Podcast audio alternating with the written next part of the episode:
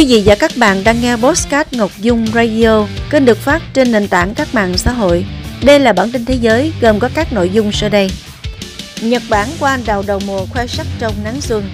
Liên Hiệp Quốc cảnh báo thời tiết mùa đông vô cùng khắc nghiệt ở Mông Cổ. Tỷ phú Jeff Bezos bán hai tỷ đô la Mỹ cổ phiếu trong tập đoàn công nghệ Amazon. TikTok thua kiện vì nghĩa vụ thực hiện đạo luật thị trường kỹ thuật số của e u. Pháp, thủ đô Paris thúc đẩy dự án cấm ô tô lưu thông quanh tháp Eiffel. Những địa danh rồng nổi tiếng ở Hàn Quốc. Copenhagen đứng đầu danh sách các điểm du lịch thân thiện với môi trường.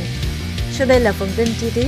Thưa quý vị, cơ quan khí tượng Nhật Bản dự báo mùa hoa anh đào năm nay sẽ bắt đầu nở rộ khoảng giữa tháng ba, nhưng tại công viên Nishihirabataka, Mashuda, tỉnh Nagakawa, những cánh hoa anh đào đầu mùa đã bắt đầu khoe sắc từ đầu tháng hai, trùng với dịp Tết Nguyên Đán Giáp Thìn của Việt Nam.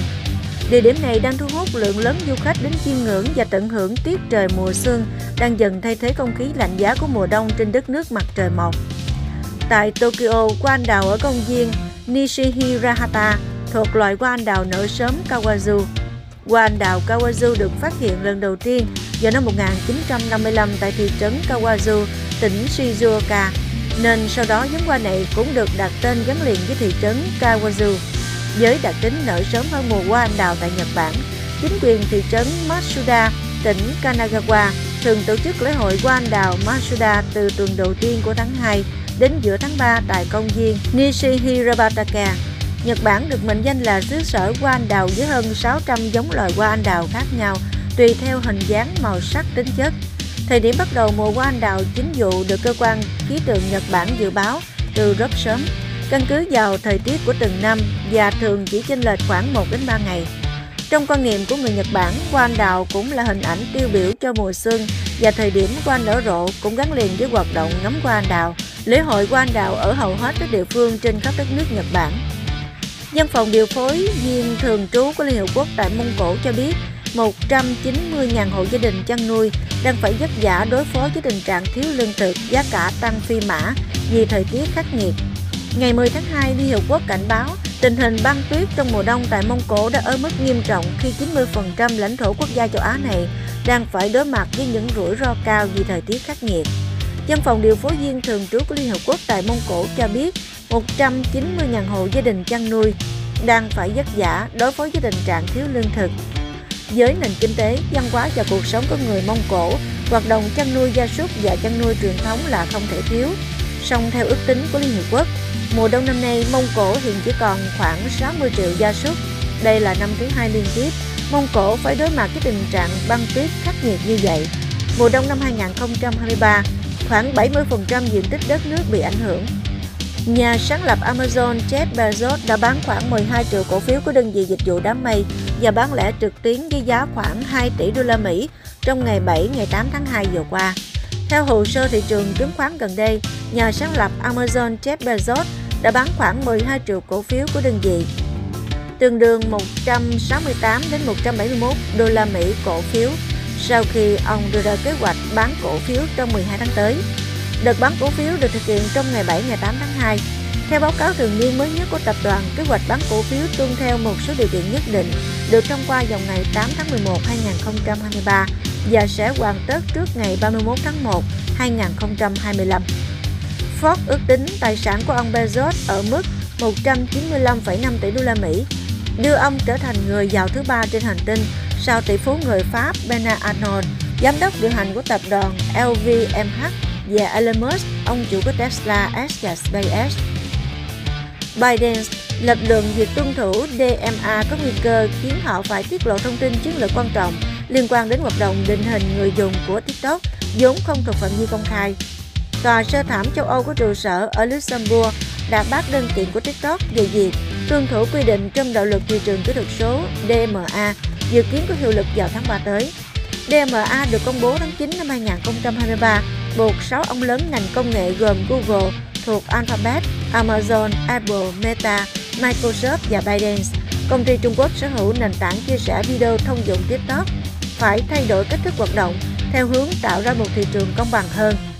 TikTok đã đệ đơn kiện lên tòa sơ thẩm châu Âu vì việc công ty này bị xếp vào danh sách các công ty có nghĩa vụ thực hiện D M A vào tháng mười một năm ngoái.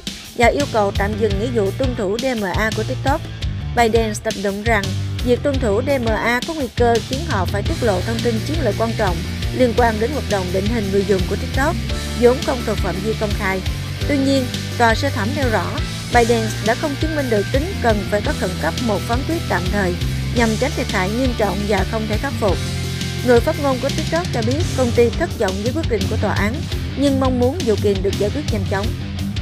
Thị trưởng thủ đô Paris công bố một kế hoạch tương tự nhằm cấm ô tô lưu thông tại một nửa quảng trường trung tâm Plei de la Concorde, nơi có cây cột đá biểu tượng Lusso Obelis.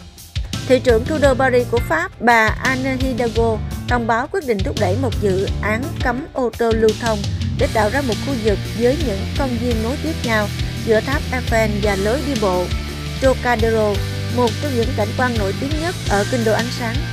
Bà Hidalgo muốn nhân dịp Thế vận hội Olympic mùa hè hai không hai tư để bắt đầu dự án ngay khi sự kiện thể thao này kết thúc. Dự án trên phù hợp với những nỗ lực khác của thị trưởng Hidalgo nhằm hạn chế ô tô lưu thông trong thủ đô và tạo ra một Paris xanh hơn. Những địa danh rồng nổi tiếng ở Hàn Quốc là biểu tượng của sức mạnh thịnh vượng và thành công. Rồng từ lâu đã được coi là sinh vật hộ mệnh cho người dân Hàn Quốc. Dẫn số liệu từ Viện Thông tin Địa lý Quốc gia Hàn Quốc, tờ Korea Times cho biết, xứ sở Kim Chi có một nghìn hai trăm sáu mươi mốt khu vực có chữ rồng bay dòng trong tên, bắt nguồn từ văn hóa dân gian gắn liền với loài sinh vật điện thoại này. Theo đó, đền Công Cung Bunsan, nấc thang lên thiên đường của rồng xanh ở Copenhagen, núi Yonma, thành phố trong đêm từ đỉnh Yongchang được xem như là những địa danh rồng nổi tiếng ở Hàn Quốc. Copenhagen là một trong những thành phố lâu đời nhất châu Âu, được coi là một trong những nơi sạch sẽ nhất. Hơn hai phần ba số khách sạn của Copenhagen có chứng chỉ thân thiện với môi trường. Theo một ước tính, bảy mươi tư phần trăm du khách Mỹ lo ngại về tác động của tình trạng quá tải, do đó du lịch thân thiện với môi trường ngày càng trở nên ưu tiên hàng đầu. Để ứng phó với tình trạng quá tải và giảm thiểu tác động của biến đổi khí hậu, các quốc gia trên thế giới đã bắt đầu thu phí khi đến thăm một số địa điểm hấp dẫn khách du lịch.